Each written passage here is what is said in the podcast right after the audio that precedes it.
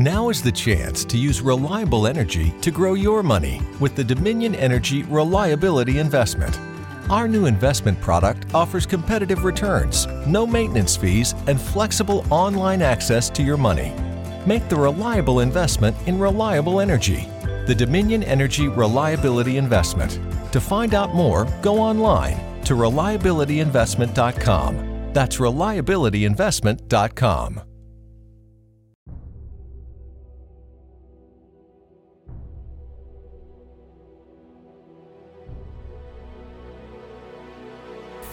È stato raccontato da vari osservatori contemporanei, no? Ma qui diciamo che io voglio tenermi al racconto di Pierre de Vaux de Cernat, un monaco cistercense che scrisse nel 1213. Non fu un testimone oculare, ma si basava sui resoconti dei crociati, quegli altri che erano lì. Béziers era diventata una sorta di eh, rifugio per gli eretici, un porto franco. E così quando i crociati l'attaccarono c'era un enclave di 222 catari che vivevano indisturbati nella città. Bisogna dire che in quel periodo il papato giocava alle tre carte come si fa a Napoli, no? Quindi da una parte eh, odiava il movimento dei Capri, dall'altro lo, te- lo tollerava e addirittura permetteva ai monaci catari di intervenire pubblicamente in piazza quindi per eh, esternare le loro idee senza essere disturbati. Questo andò avanti per un po', no? Quindi un po' come mettere il formaggio nella trappola per i topi. Ed ecco che infatti ce n'erano 222 i catari. Erano indisturbati, quindi vuol dire che c'era una specie di tacito accordo, benché non si sappia se il conte di Béziers fosse anche cataro o semplicemente un simpatizzante. Il fatto è che non fece nulla per difendere i perseguitati oppure per farli scappare e questo praticamente eh, scatenò ancora di più quel bagno di sangue perché li presero tutti. Quindi questi diciamo sgherri del papato pretesero che gli abitanti semplici cattolici si arrendessero ai catari o lasciassero la città lasciando i catari entro le mura affinché fosse più facile sterminarli. Eh? Nonostante queste richieste fossero avanzate sotto la minaccia della scomunica, cosa che non era per niente banale eh, in quel momento in cui l'inferno era vicinissimo e l'alternativa sembrava abbastanza generosa nel senso di dare ai cattolici l'opportunità di salvarsi dall'imminente strage, accade qualcosa di sorprendente. I cittadini non vollero soddisfare nessuna delle due condizioni come scrisse Beau de Cernat, preferivano morire da eretici piuttosto che vivere da cristiani. E secondo la relazione che il Papa ricevette dai suoi sgherri, anche gli abitanti del paese giurarono di difendere i loro eretici. Nel luglio, luglio 1209, quindi, i crociati entrano a Béziers. Dopo averlo occupato senza difficoltà, uccisero tutti, uomini, donne, bambini e chierici. Dopodiché diedero alle fiamme la città. Si stima che i morti fossero tra i 15.000 e le 20.000 persone. Ricordiamoci che gli eretici erano poco più di 200. Eh? Non trovarono riparo sotto la croce, davanti all'altare o presso il crocifisso. Fu così che i crociati, sgherri, chiesero ai delegati del Papa come distinguere gli eretici dagli altri cittadini e ricevettero la famosa risposta. Uccidili tutti, Dio conosce i suoi. Mm? È facile capire che i cittadini di Béziers volessero difendere la loro città dalle prevedibili atrocità di un esercito nemico ma bisogna ricordare che era stato loro offerto un salvacondotto e se la cura principale fosse stata la proprietà, sarebbe bastato loro consegnare gli eretici e tornare alle loro attività quotidiane senza pensarci due volte. Ma quello che hanno fatto è stato restare e firmare la propria condanna a morte due volte quando hanno anche giurato di difendere i catari. Ma cosa è successo davvero lì? In primo luogo bisogna tener conto della data esatta del massacro, che era 22 luglio, festa di Maria Maddalena. Dettaglio la cui singolare importanza è stata evidenziata da tutti gli autori contemporanei ed è stato nella chiesa della Madeleine Béziers che il signore locale Raymond Trencaval stato assassina- era stato assassinato 40 anni prima per ragioni che rimangono ancora poco chiare. Almeno a Béziers il collegamento tra la Maddalena e l'eresia non era casuale e ci dà anche un'idea dello sfondo della crociata albigese nel suo insieme. Come scrive Pierre de Vaux de Cernan, Béziers fu preso il giorno di Santa Maria Maddalena o della Suprema Giustizia della Provvidenza. Gli eretici affermavano che Santa Maria Maddalena era stata la concubina di Gesù Cristo. Era giusto quindi che quei cani ripugnanti fossero sconfitti e sterminati nella festa di colui che avevano offeso. Per quanto l'idea sembrasse ripugnante al buon monaco e ai crociati, ovviamente non sconvolse la stragrande maggioranza dei cittadini che si schieravano attivamente dalla parte degli eretici fino alla morte, il che indica chiaramente che la credenza o tradizione locale in questione ha avuto un'insolita ascesa nei cuori e nelle menti di quelle persone. Perché è un conto difendere a parole, è un conto mettere la propria vita, la vita dei propri figli, la, la vita delle proprie eh, mogli, delle persone che si amano, non solo la propria. Hanno molto da insegnare eh? ai parolai che di questi tempi ci riempiono le orecchie con la loro pseudo-resistenza. Come sappiamo, i Vangeli gnostici e altri testi antichi descrivono il rapporto tra Maria Maddalena e Gesù come unione sessuale, senza molti eufemismi, no? Ma c'è da credere che gli abitanti di un piccolo paese medievale ne fossero conoscenza? Eh? I Vangeli gnostici non erano stati nemmeno scoperti e anche se si fosse saputo qualcosa su di loro, quelle persone sicuramente non sarebbero state informate. Allora da dove viene la tradizione? L'episodio divenne come la prima eh, diciamo, la prova generale della crociata albigese, le cui devastazioni in lingua d'oca sarebbero durate ancora 40 anni, 40 anni e avrebbero lasciato tali cicatrici nella coscienza collettiva della popolazione che coloro che pensano di rilevarle non incorrono in un eccesso di fantasia. Ma allora chi erano quei catari le cui convinzioni giustificavano l'organizzazione di un'intera crociata? Che ragione aveva il potere costituito, cioè il papato, per temerli così tanto da ritenere necessario creare l'Inquisizione come arma specificamente mirata contro di loro? Oggi non è possibile descrivere con precisione la genesi della fede catara, ma in lingua d'oca il movimento divenne rapidamente una forza di rilievo nel corso dell'undicesimo secolo. I Languedoc non li hanno resi il bersaglio del disprezzo e del ridicolo, che ora dispensiamo alle confessioni minoritarie esistenti nella nostra cultura. Divennero la religione dominante nel paese e vi furono sempre trattati con il massimo rispetto. I membri di tutte le famiglie aristocratiche erano o famigerati catari o simpatizzanti che li aiutavano attivamente. Si può dire che il catarismo fosse la religione di Stato virtuale e lingua doc. Erano dei pericolosi, famigerati catari.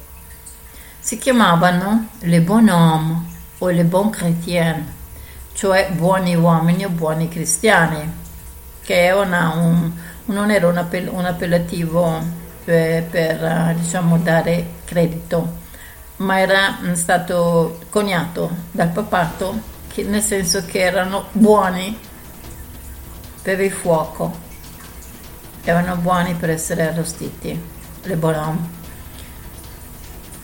Quindi era un movimento che cercava di tornare, diciamo così, ai principi fondamentali del cristianesimo, sebbene, come vedremo, assimilassero molte altre idee e le loro dottrine non fossero esenti da, da qualche, diciamo, mm, confusione, ecco, anche se è vero che sostenevano un ideale di vita secondo gli insegnamenti di Gesù. Però, ripeto, molto di questo era una copertura. Il segreto dei catari, come quello dei templari, era tutt'altro.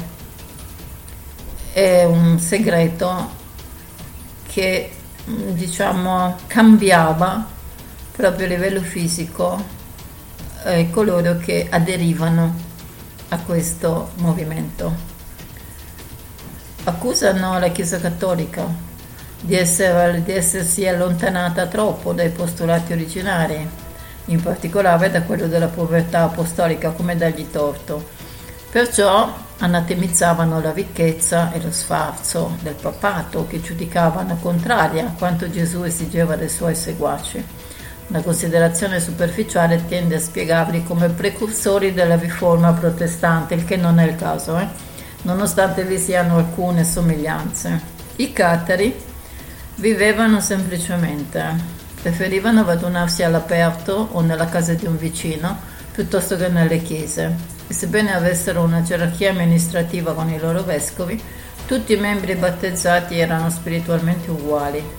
Hanno anche postulato l'eguaglianza tra i sessi e questo può essere più sorprendente considerando l'epoca, sebbene la cultura della lingua d'oca mostrasse già un atteggiamento più illuminato in quella direzione. I catari si astenevano dal mangiare carne per ragioni leggermente diverse no? da quelle eh, diciamo vegetariane. Erano pacifisti, credevano in una specie di reincarnazione.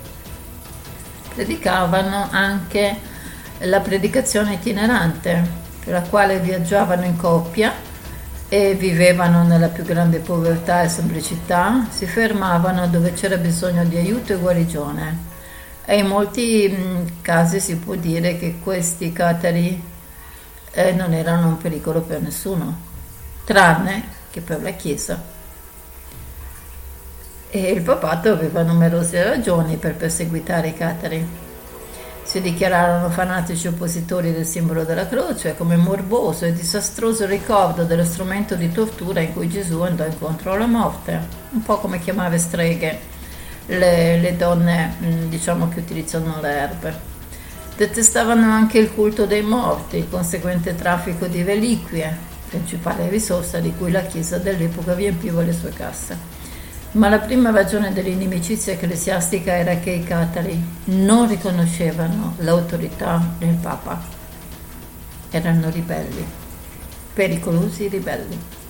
Nel corso del XII secolo diversi concili condannarono i catari, ma fu nel 1179 che essi e i loro protettori furono definitivamente anatemizzati. Fino a quella data la Chiesa inviò missionari scelti tra i migliori predicatori che aveva per cercare di riportare in lingua d'oca l'ovile. Anche il Gran San Bernardo di Chiaravalle, 1090-1153, fu inviato nella regione, ma tornò esasperato dalla loro recalcitranza. Tuttavia, e questo è significativo, nella sua relazione al Papa si preoccupò di far notare che sebbene i catari fossero in errore dal punto di vista dottrinale, se esaminiamo il loro modo di vivere non ne troveremo più irreprensibile. Durante tutta la crociata questa fu una caratteristica invariabile. Anche i nemici dei catari dovettero ammettere che la loro regola di vita era esemplare. Un'altra tattica provata dalla Chiesa è stata quella di sconfiggere gli eretici con le proprie armi, facendo giro ai loro missionari come predicatori itineranti. Tra i primi mh, mm, anni del 1205 vi fu un certo Domingo de Guzman, monaco spagnolo e futuro fondatore dell'ordine dei predicatori, in seguito conosciuti come i Dominicani o Frati Neri, che fornivano la maggior parte del personale della Santa Inquisizione. Le due parti si incontrarono per una serie di contenziosi pubblici, una specie di spettacolo dell'epoca, no? ma di una gravità mortale, che però non risolse un bel niente. Nel 1207 Papa Innocenzo III perse la pazienza e scomunicò Raimondo VI, conte di Tolosa, per non avere agito contro gli eretici. Un provvedimento ovviamente impopolare, come si è visto quando il legato pontificio che portava la notizia fu ucciso da uno dei soldati di Raimondo. E quella fu l'ultima goccia. Il Papa chiese una crociata contro i catari e coloro che li aiutavano simpatizzavano con loro. Tale proclamazione fu fatta il 24 giugno 1209, festa di San Giovanni Battista. Fino ad allora si chiamava la crociata contro i musulmani, cioè gli infedeli stranieri che vivevano in paesi così lontani da essere poco conosciuti. Ma quella crociata doveva essere di cristiani contro cristiani e si svolse quasi, come si diceva, alle porte della sede pontificia. Era del tutto possibile che alcuni dei crociati conoscessero personalmente alcuni degli eretici che giurarono di sterminare. La crociata albigese, iniziata nel 1209 con l'assalto a Béziers, continuò con la massima brutalità quando, città dopo città, caddero in mano i soldati di Simon de Montfort. La campagna durò fino al 1244, il che significa che i crociati avevano molto tempo per fare le loro cose. Ancora oggi in alcune parti della lingua d'Oca il nome di Simon de Montfort suscita una reazione mista di paura e di odio. A quel tempo le ragioni religiose palesi della campagna furono presto combinate con motivi più cinicamente politici. La maggior parte dei crociati proveniva dal nord della Francia. Le ricchezze attraenti, il potere della lingua d'oca erano aspetti che nessuno ignorava. Prima dell'inizio della crociata la regione godeva di una notevole indipendenza. Quando ciò finì, era diventata parte della Francia una volta per tutte. In qualunque modo vogliamo guardarla questa storia, episodio della storia europea, è stato significativo sotto molti aspetti. Oltre ad essere il primo genocidio perpetrato in Europa, diede impulso definitivo all'unificazione della Francia e anche alla creazione dell'Inquisizione ma siamo dell'opinione che ci sia molto di più nella crociata albigese che un episodio di antica ferocia e a lungo stranamente dimenticato. Io mi auguro che qualche volenteroso regista magari si adoperi per fare qualche film. I catari erano pacifisti e inoltre disdegnavano così tanto il vile involucro carnale, che non avevano problemi a liberarsene, anche se per mezzo di un martirio orribile come la morte sul rogo.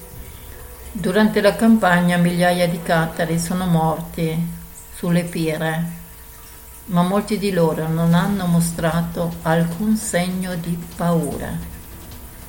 A quanto pare alcuni non hanno nemmeno sofferto come fu particolarmente evidente quando terminò l'assedio di Montsegur, la loro ultima ridotta.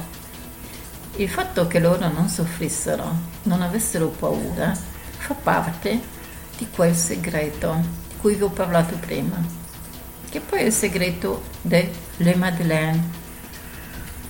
È un segreto loro erano sempre beati.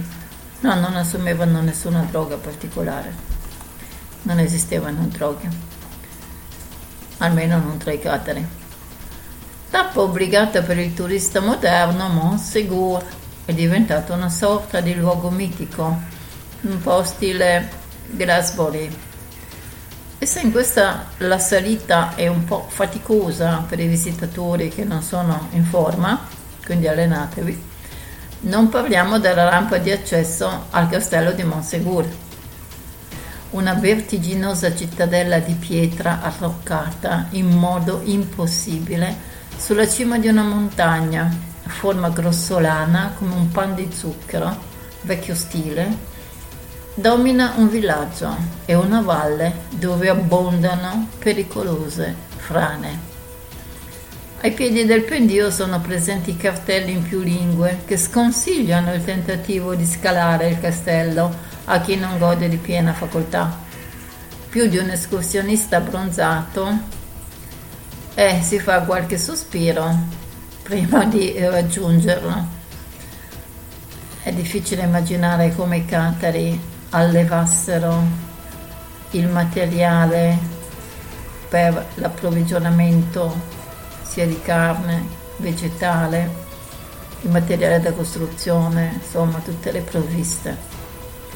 Una volta in cima però la resistenza eh, diventa relativamente facile perché i crociati con i loro cavalli e le loro armature non potevano nemmeno pensare di tentare la scalata. Poco dopo il 1240, e mentre i loro nemici stavano mettendo alle strette i catari sopravvissuti nelle ridotte dai Pirenei, fecero di Monsegur il loro quartiere generale, come rifugio per circa 300 catari, e più in particolare per i loro capi. Quindi per il papato catturare Monsegur era come arrivare a Montepremi o come scrisse Bianca di Castiglia, vicina di Francia, riferendosi all'importanza di Monsegur, lei disse dobbiamo tagliare la testa al drago. Durante i mesi che durò l'assedio si verificò un fenomeno curioso. Molti dei soldati assedianti andarono dalla parte catara, pur sapendo benissimo come sarebbe finita per loro l'avventura. Per molte ragioni avrebbero obbedito a una diserzione così stravagante. È stato suggerito che fossero colpiti dal comportamento esemplare dei catari da subire questa profonda conversione interiore, ma che c'è di strano? Cioè, assediare un castello lo assedi da fuori, non è che ci guardi dentro, quindi perché avrebbero dovuto essere colpiti dalla resistenza degli assedianti? Boh. Come dicevamo, i cateri affrontano la morte certa, con molto stoicismo. Come dicevamo, i cateri affrontarono la morte certa nel Calvario non con stoicismo, ma con assoluta calma, anche mentre le fiamme crescevano intorno loro, secondo quanto detto. Per coloro che ricordano gli anni 70, questa descrizione evocherà immediatamente l'immagine del solitario monaco buddista che brucia vivo per protestare contro la guerra del Vietnam, perfettamente immobile, in una trance spiegabile solo da un lungo addestramento e da una disciplina inconcepibile, mentre il fuoco lo uccideva. E i catari si prepararono coscienziosamente alla morte e giurarono perfino di mantenere la fede, qualunque fossero i tormenti a cui furono sottoposti. Forse hanno praticato una tecnica endura, simile alla trance che ha permesso loro di sopportare le torture più estreme? In tal caso avrebbero scoperto il segreto che i soldati di tutti i tempi avrebbero pagato qualsiasi cosa pur di conoscerlo. Comunque sia, la caduta di Monsegur ha creato molti altri misteri perenni che hanno affascinato tutte le generazioni, inclusi i cacciatori di tesori nazisti e i cercatori del Santo Graal. Il mistero più duraturo di tutti è legato al presunto tesoro dei Catari, che quattro di loro riuscirono a rimuovere la notte prima del massacro questi intrepidi eretici riuscirono in qualche modo a fuggire. Si dice che si calarono con l'aiuto di funi giù per la rupe più ripida, favoretti, favoriti dal buio. Sebbene si fossero arresi formalmente il 2 marzo 1244, per ragioni mai spiegate, furono autorizzati a rimanere nella cittadella per altri 15 giorni dopodiché si arresero per essere bruciati. Alcuni racconti vanno anche oltre e affermano che scesero ed entrarono con i propri piedi nei fuochi che i nemici avevano preparato nella pianura, ai piedi della fortezza. È stato ipotizzato che avessero richiesto quel periodo di grazia aggiuntivo per eseguire una cerimonia. A questo punto è ovvio che non sapremo mai la verità. L'esatta natura del tesoro cataro è stata oggetto di folli speculazioni. Se dobbiamo tenere conto della rischiosa via di fuga dei quattro sopravvissuti, non sembra che si trattasse di sacchi carichi di lingotti. Alcuni postulano che debba essere stato il Santo Graal o un altro oggetto rituale simile di grande significato mentre altri affermano che potrebbe essere stato uno scritto, una conoscenza o qualche cosa importante che praticamente era la ragione stessa mm, dei catari. Forse rappresentava una linea di autorità, di una genealogia, eh, oppure quella famosa leggendaria linea di sangue di Gesù. Ma se il tesoro cataro fosse davvero una conoscenza segreta, che forma avrebbe? E in cosa consistevano le credenze dei catari? È difficile valutare le loro dottrine con un certo grado di precisione perché hanno lasciato poco e niente di scritto e la maggior parte di ciò che sappiamo sulle loro convinzioni è da chi viene? Viene dai loro nemici, gli inquisitori come hanno saggiamente sottolineato Walter Birks e Ra Gilbert nel loro libro Il tesoro di Montsegur del 1987, si è detto troppo sulla presunta teologia catara, quando l'attrazione era più probabilmente nel loro stile di vita. Tuttavia, la religione derivava da una visione concreta del mondo e le origini concrete possono essere discusse. I Catari quindi furono i successori dei Bogomili, un movimento eretico che fiorì per la prima volta nei Balcani intorno alla metà del X secolo ed era ancora attivo in quella regione mentre i Catari si dirigevano verso il loro destino. Il bogomilismo era molto diffuso, arrivava fino a Costantinopoli e a volte costituiva un serio pericolo per l'ortodossia religiosa.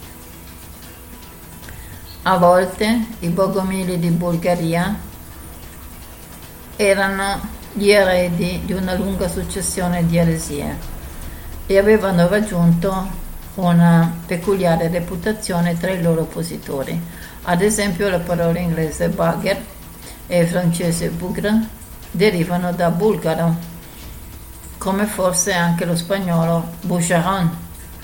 Sono intese sia nel senso forte all'interno della tradizionale consuetudine di imputare a tutti gli eretici pratiche sessuali aberranti, indipendentemente dal fatto che la cosa sia fondata in meno, sia nel significato pochino attenuato di povero, infelice o miserabile. Queste parole prende le due lingue, insomma, che abbiamo menzionato. I Bogomili e i loro derivati come i Catari, quindi erano dualisti e gnostici. Per loro il mondo era, il mondo voi si intende dire la realtà quotidiana, era intrinsecamente cattivo. L'anima soffriva della prigione in un involucro indegno e l'unica via di liberazione era la gnosi, la rivelazione personale grazie alla quale l'anima accede alla perfezione e alla conoscenza di Dio. Allo gnosticismo si riconoscono diverse ragioni e diverse radici.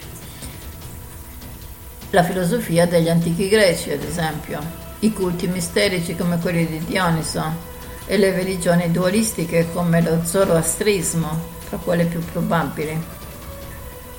Se solo avessimo avuto la letteratura sul catarismo, nei famosi negozi no, turistici della lingua d'oca, potremmo essere scusati qualora credessimo che si trattasse di una specie di religione New Age, per anime benedette che si accontentano di un'antica teologia semplicistica e di quattro nozioni facili da assimilare letteralmente decine di libri e opuscoli celebrano l'umanitarismo dei catari e la loro fede in principi moderni come la reincarnazione e il vegetarianismo. Di solito sono banalità sentimentali, da New Age appunto, e niente di più. I catari erano vegetariani, non perché amassero gli animali, ma perché detestavano la procreazione e mangiavano pesce, perché erano convinti che i pesci si fossero, si riproducessero asessualmente, cioè erano asessuati. Quanto all'idea della reincarnazione, questa si basava sul concetto di una buona morte che più comuni, comunemente significava ricevere il martirio per fede. Se uno era abbastanza fortunato da meritare quel finale, non c'era bisogno di continuare a reincarnarsi in questa spregevole valle di lacrime, altrimenti doveva tornare ancora e ancora fino a quando non avesse capito il bene. Alcuni hanno cercato di dimostrare che il catarismo era un prodotto esclusivamente Languedoc, il che è grossolanamente preciso, sebbene abbia incorporato un po' del materiale nostrano nella sua teologia. Vale la pena notare che un contributo originale dei catari fu la convinzione che Maria Maddalena fosse stata la moglie di Gesù o forse la sua concubina, sebbene questa conoscenza non fosse considerata adatta a tutti i catari, ma solo a quelli ammessi nel circolo più, più sublime quello dei perfetti. Non sembra plausibile che siano stati loro gli inventori di un'idea del genere, poiché erano nemici virulenti della sessualità e perfino del matrimonio. Forse li inorridiva così tanto che lo riservavano coloro che avevano già dimostrato la solidità della loro fede. In queste e in altre questioni i catari si imbarcarono in difficoltà teologiche. Ad esempio, quando raccomandavano ai loro seguaci di leggere la Bibbia da soli, a differenza del cattolicesimo ortodosso che faceva di tutto per impedire ai laici di accedere alle scritture e ai loro stessi preti, ma per il resto costringevano a reinterpretare radicalmente il racconto biblico per adattarlo alle loro credenze. L'esempio principale della loro eh, diciamo, reinterpretazione del Nuovo Testamento fu la dottrina della crocifissione, secondo la quale Gesù non aveva un corpo umano, ma era fatto di una sostanza spirituale ed era ciò che era inchiodato alla croce. Sebbene i testi biblici non giustifichino affatto questa interpretazione, hanno dovuto inventarla perché non concepivano che il Cristo si fosse incarnato nella stessa materia vile e spregevole degli altri uomini. Quindi l'idea che Gesù e Maria Maddalena fossero stati un partner sessuale non era a prima vista qualcosa di particolarmente attraente per i catari e in effetti hanno discusso diverse giustificazioni teologiche per spiegare un tale matrimonio. Sicuramente avrebbero preferito risparmiarsi la fatica se fosse stato possibile liquidare la storia come un'assoluta sciocchezza. Abbiamo qui un'indicazione che indica la categoria molto speciale di quel rapporto tra Gesù e la Maddalena nelle credenze di Languedoc dell'epoca. Parte integrante di ciò che la gente comune credeva senza dubbio ancora di più un elemento così centrale della visione cristiana in quella parte del mondo che non poteva essere ignorata ma doveva essere discussa. Con l'insegnamento che Maria Maddalena era la moglie o concubina di Cristo, compare anche un'originale tradizione catara che non trova riscontro nelle dottrine dei Bogomili. Sebbene la Maddalena fosse ed è ancora una santa curiosamente popolare in Provenza, dove si crede che abbia vissuto, è stato il Linguadoc che è stata al centro di credenze apertamente eretiche. E come scopriremo, questa regione è anche il luogo in cui tali credenze suscitano passioni incredibili, voci selvagge e segreti oscuri. Come abbiamo visto, L'idea che Gesù e Maria Maddalena fossero amanti si trova nei Vangeli di Nag Hammadi, nascosti in Egitto fin dal IV secolo. È concepibile che le credenze della lingua d'Oca, nello stesso senso, provengano da quella fonte o da un'altra comune? Alcuni studiosi hanno ipotizzato se il culto della Maddalena nel sud della Francia avesse preservato queste prime idee gnostiche, non mancano però le prove che questo fosse effettivamente avvenuto. Intorno al 1330 apparve a Strasburgo un notevole trattato intitolato Suor Catherine, attribuito al mistico tedesco Meister Eckhart, ma più probabilmente opera di una delle sue allieve, questi sono d'accordo tutti che non fu lui a scriverlo, espone una serie di dialoghi tra Suor Caterina e il suo confessore sull'esperienza religiosa delle donne. E sebbene incorpori molte idee ortodosse, ha alcune caratteristiche che non lo sono. Ad esempio, afferma espressamente che Dio è la madre universale. E rivela chiaramente una fonte, una fonte di ispirazione catara e l'influenza della tradizione della, della, dei Troubadour. Quest'opera straordinaria, nel senso che è espressa con una franchezza insolita, mette in relazione la Maddalena con i minne, ovvero sia l'omaggio amoroso alle donne, non andiamo a, a scavare più a fondo su quello che è. È ancora più interessante per noi e ci dà molto su cui riflettere perché contiene le idee su Maria Maddalena che non si trovano da nessuna parte se non nei Vangeli di Nag Hammadi dove viene descritta come superiore a Pietro perché comprendeva meglio Gesù. E, ed è evidente che c'era una rivalità tra i due il trattato della Sor Caterina descrive anche episodi specifici che figurano, che questi, nei testi di Nag Hammadi. Quindi erano già conosciuti, sono stati nascosti lì probabilmente dal priorato per poi essere trovati perché era ora di trovarli, no? Come tante invenzioni.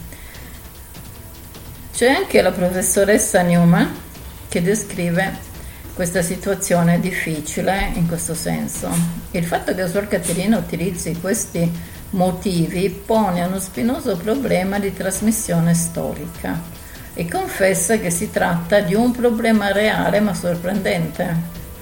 L'autore di questa Suor Caterina o Caterina quindi ha gestito testi nel XIV secolo che sono stati scoperti nel XX secolo. Quanta conoscenza eh?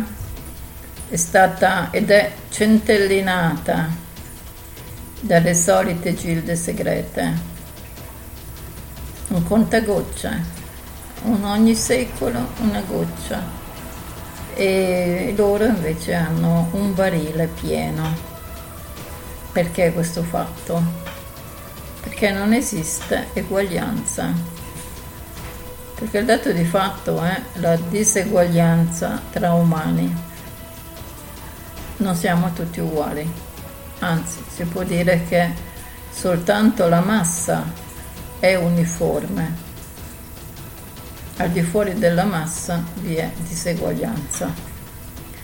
E non può essere un caso che il trattato rifletta l'influenza dei catari e dei troubadour della lingua doc e la conclusione ovvia è che essi abbiano trasmesso la conoscenza dei Vangeli gnostici in relazione a Maria Maddalena. È possibile che questi segreti non fossero solo nei testi che oggi conosciamo, ma anche in altri di valore simile e che non sono ancora stati divulgati. Ecco perché ci colpisce che nel sud della Francia vi sia una convinzione radicata nella natura sessuale del rapporto tra Maddalena e Gesù. Una ricerca inedita di John Saul ha raccolto un gran numero di allusioni a questa relazione nella letteratura del Mezzogiorno fino al XVII secolo appaiono in particolare nelle opere di personaggi legati al priorato di Sion, come Cesare, figlio di Nostradamus. Avevamo visto in Provenza che dovunque esistessero i santuari della Maddalena si scopriva anche qualche sito relativo a Giovanni il Battista. Dal momento che i catari la tenevano in così alta considerazione, abbiamo pensato che potessero venerare anche il Battista, ma accadde il contrario, vale a dire che lo detestavano al punto da definirlo un demone. Questa è un'altra eredità diretta dei Bogomili, alcuni dei quali alludevano a lui non senza una certa confusione, come precursore dell'Anticristo. Una delle poche sacre scritture lasciataci dai Cateri è il libro di Giovanni, chiamato anche Liber Secretum. È una versione gnostica del Vangelo di Giovanni, mm, non tanto diverso. È in gran parte identico a quello canonico, ma contiene diverse rivelazioni aggiunte tipo che il discepolo preferito del Signore avrebbe ricevuto in privato. Questi contengono idee dualistiche e gnostiche in corrispondenza con quanto altro sappiamo della teologia dei Catari.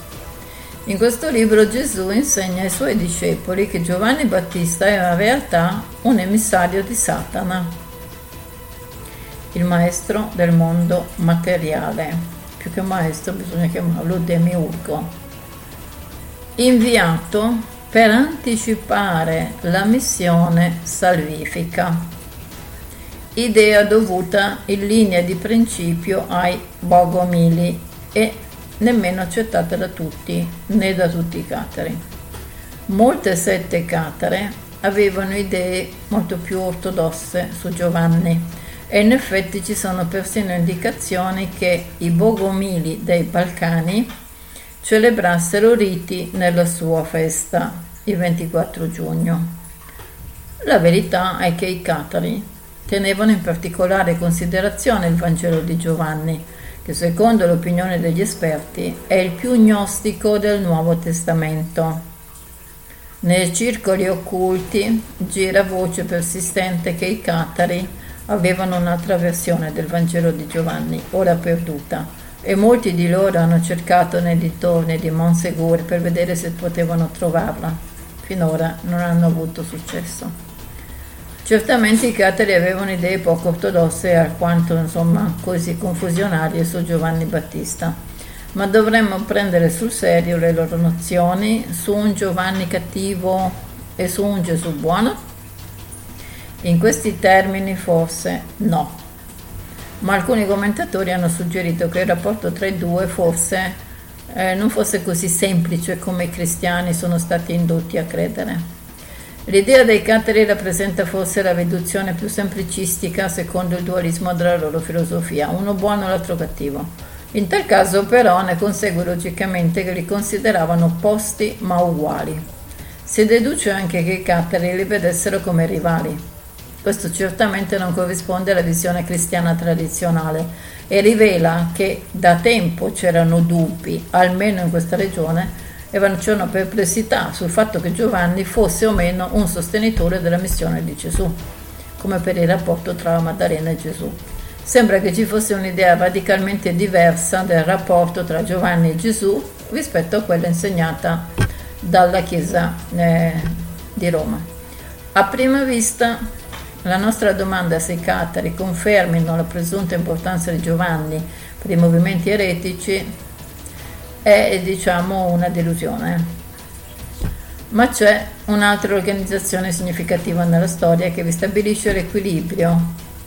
Ci riferiamo naturalmente ai Cavalieri Templari, per i quali Giovanni Battista fu sempre e inspiegabilmente oggetto di speciale venerazione.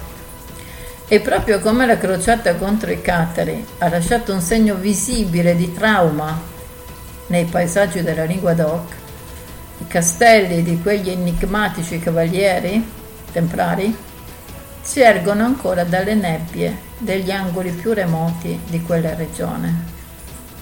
Ormai i templari sono diventati una sorta di luogo comune esoterico, come sa chiunque abbia letto il mio romanzo o i romanzi di Umberto Eco e molti storici accolgono con il massimo disprezzo ogni tentativo di rivelare presunti segreti su di loro.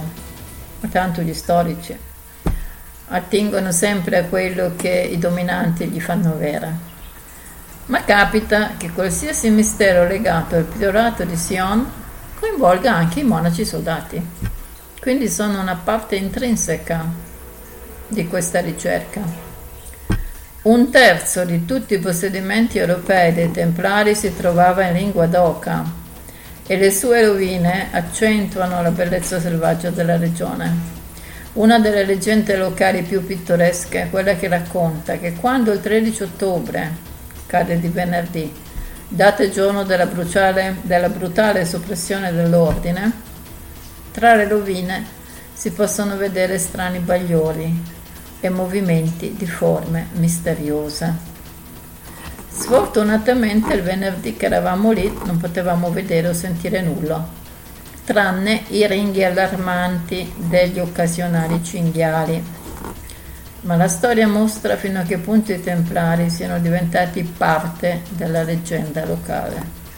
I templari vivono nella memoria degli indigeni della regione e non sono in alcun modo ricordi negativi All'inizio del XX secolo, la famosa cantante lirica Emma Calvé, originaria della Aveyron, nel nord della lingua d'Oc, annotava nelle sue memorie che quando c'era un ragazzo particolarmente bello o vigile, si diceva di lui è un vero figlio dei Templari. I principali fatti storici sui cavalieri templari sono semplici.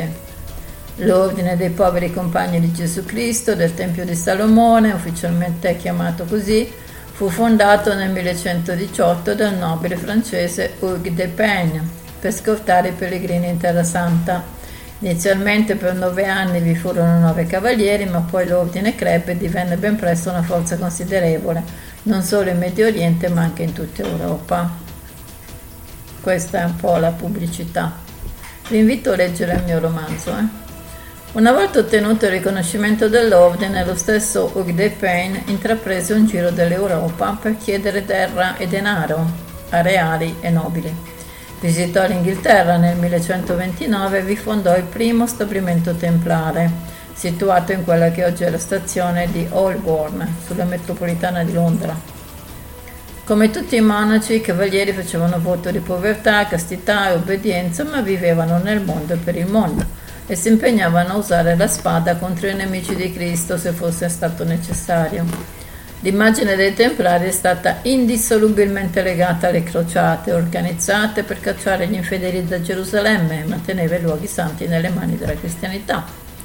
Era il 1128, quando il Consiglio di Troyes riconobbe ufficialmente i Templari come ordine religioso e militare.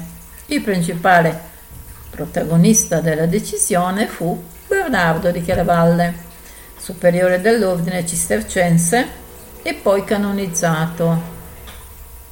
Nonostante, come abbia scritto Bambert Gascoigne, Bernardo di Chiaravalle era aggressivo e prepotente, un politico malizioso, piuttosto senza scrupoli sui mezzi che usava per sbarazzarsi dei suoi nemici.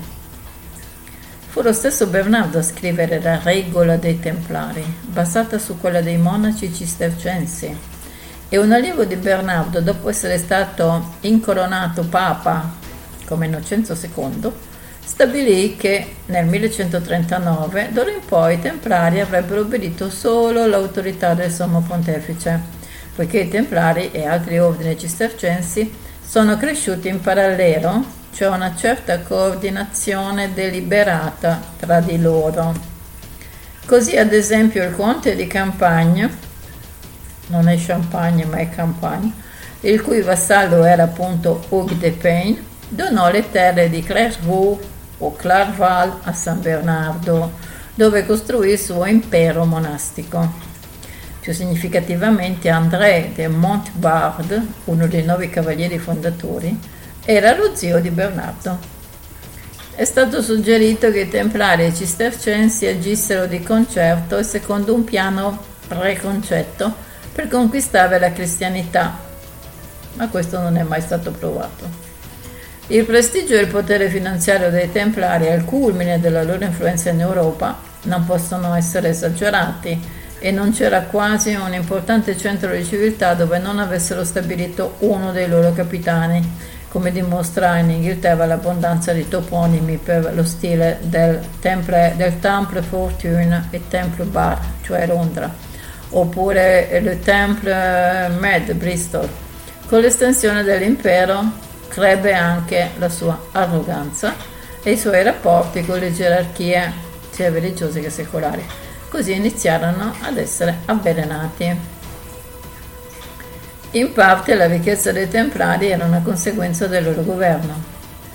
Entrando, il nuovo adepto dona all'ordine tutte le proprietà che ha. D'altra parte, accumularono un'importante fortuna grazie alle ingenti donazioni di terra e denaro da parte di, mob- di molti re e nobili, ma ci volle molto perché le loro casse si riempissero, perché accumularono una notevole esperienza finanziaria che li rese i primi banchieri internazionali al mondo, dal cui giudizio dipendeva ad esempio la quota di rischio assegnata, assegnato ad altri poteri. Era certamente un buon sistema per affermarsi come una grande potenza. Quindi in brevissimo tempo il titolo di poveri commilitoni divenne una pura finzione, anche se ciò non significa che i membri del numero interno continuassero a vivere praticamente secondo i loro voti. Quindi oltre alla straordinaria ricchezza, i templari avevano il prestigio della loro esperienza militare e navale, il coraggio in battaglia, la strategia. E, e spesso arrivavano anche a delle azioni eh, diciamo sconsiderate. Avevano regole che dettavano il loro comportamento come soldati, ad esempio, era loro vietato capitolare se non di fronte a una forza superiore di 3 a 1 e anche allora non senza il permesso del loro comandante. Praticamente erano le forze speciali del loro tempo, combattenti d'élite che avevano la ragione di Dio a loro favore e soprattutto il loro denaro. Nonostante la valorosa difesa, i luoghi santi stavano tornando pezzo dopo pezzo ai saraceni, fino al 1291 quando cadde l'ultimo territorio cristiano, San Juan de Acre. Non restava altro da fare ai templari se non tornare in Europa e fare piani per una futura riconquista. A quel punto, purtroppo, lo slancio per lanciare una tale campagna non c'era più e i re non sarebbero più stati in grado di finanziarla, in modo che quelli fossero lasciati senza la loro principale ragion d'essere, disoccupati ma ancora ricchi e arroganti suscitarono un diffuso risentimento perché non pagavano le tasse e rispondevano solo al Papa. Di fatto, uno Stato nello Stato, un deep state, un governo oscuro. Così nel 1307 venne la sua inevitabile caduta in disgrazia.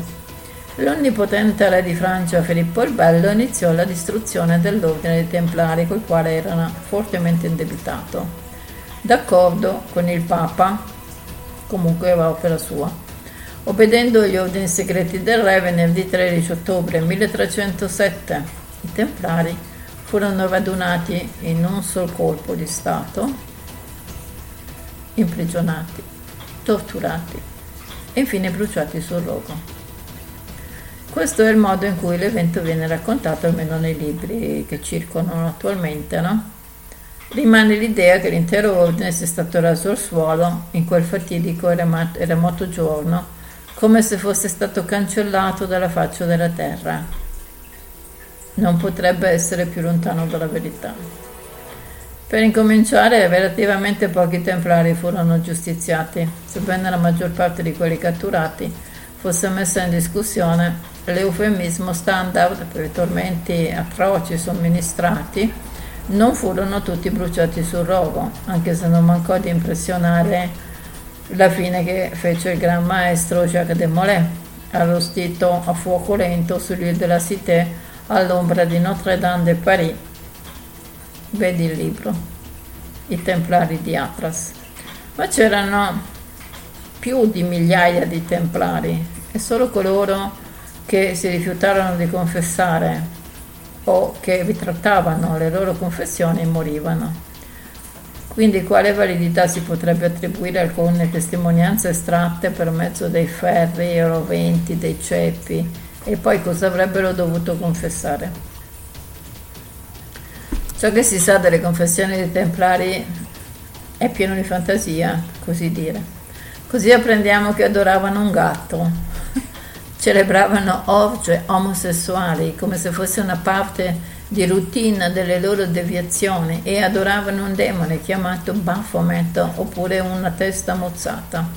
Si dice anche che calpestassero e sputassero sulla croce durante i riti di iniziazione, a questo punto dovevano essere catari. Tutto ciò sembra assurdo, ovviamente, in relazione alle idee che fossero i devoti cavalieri di Cristo e difensori dell'ideale cristiana e più li torturavano, più questa divergenza si manifestava. Che abbiano confessato non dovrebbe sorprendere, non sono molte le vittime di tortura che riescono a stringere i denti affinché ciò che i loro guzzini vogliono che dicano non esca dalle loro labbra. Ma in questo caso ci deve essere qualcosa di più di quanto sembri.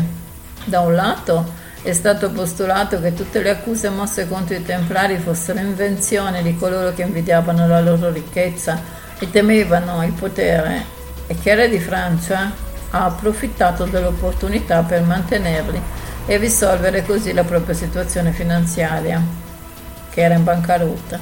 D'altra parte, e sebbene le accuse non fossero del tutto vere, ci sono indicazioni che i templari fossero coinvolti in qualcosa di misterioso e forse di oscuro, nel senso dell'occulto. Naturalmente queste due interpretazioni non si escludono a vicenda. Quindi si è parlato tantissimo di queste confessioni dei Templari, se avessero effettivamente commesso delle azioni così o che pure sono state inventate, addirittura programmate dagli inquisitori no? che li hanno poi torturati per farsi dire quello che volevano sentire. Quindi alcuni di questi testimoniarono che era stato loro insegnato che Gesù era un falso profeta, che poi è un'idea musulmana, In entrambi i casi è impossibile tra- trarre una conclusione definitiva. Almeno una di queste confessioni però ci dà spunti di riflessione.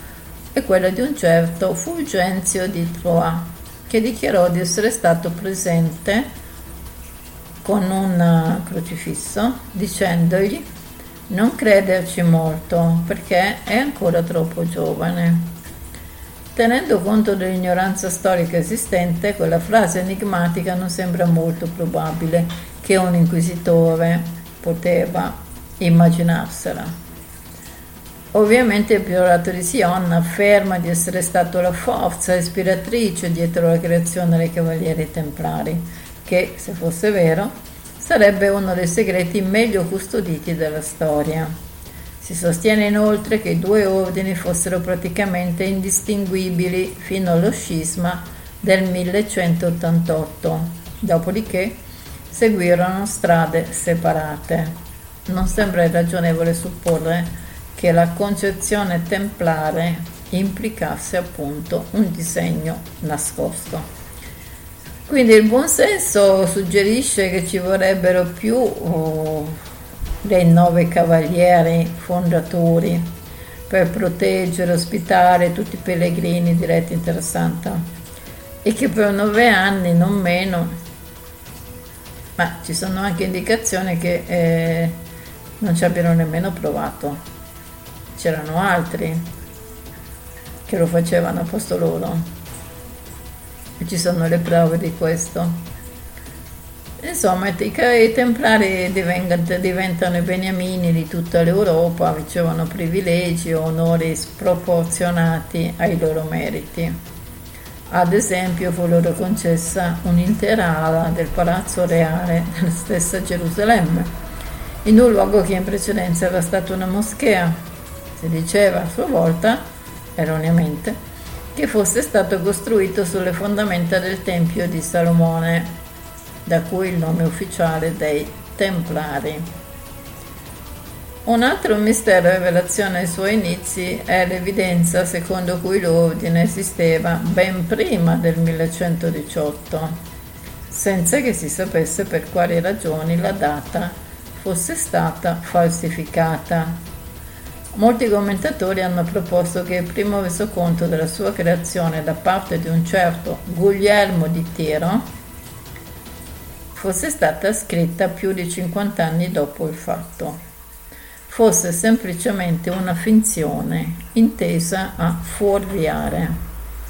Sebbene Guglielmo sia profondamente ostile ai Templari, presumibilmente gli raccontò la storia che l'aveva così come l'aveva sentita. Ma ancora una volta resta nel regno della speculazione la cosa che si intendeva nascondere. Ugo de Payne e i suoi compagni erano tutti della campagna della lingua d'oc, compreso il conte di Provenza, e sembra abbastanza chiaro che si recassero nei luoghi santi con una missione precisa. Forse stavano cercando l'arca dell'alleanza, come qualcuno ha suggerito, o qualche antico tesoro di documenti che li avrebbe condotti ad essa o forse una sorta di conoscenza segreta che avrebbe conferito influenza e fortuna.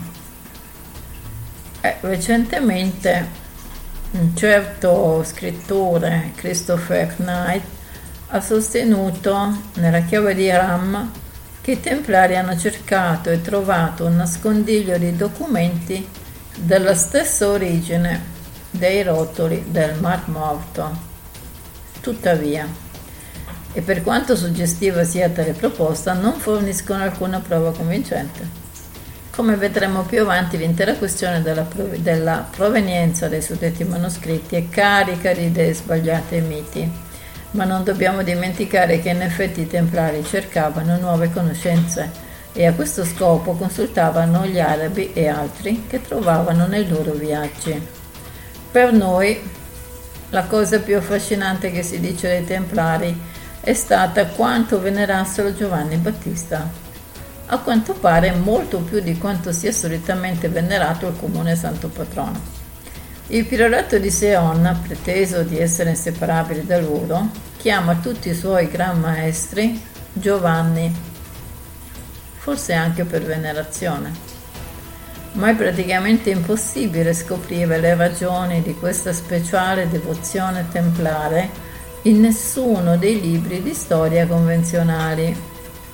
La spiegazione usuale è che Giovanni era speciale per loro perché era il maestro di Gesù Alcuni hanno proposto che la testa mozzata di cui erano accusati di essere gli adoratori non fosse altro che quella dello stesso Battista, ma il fatto di adorare un tale totem indicherebbe senza dubbio che i templari erano qualcosa di molto diverso dai semplici soldati di Cristo.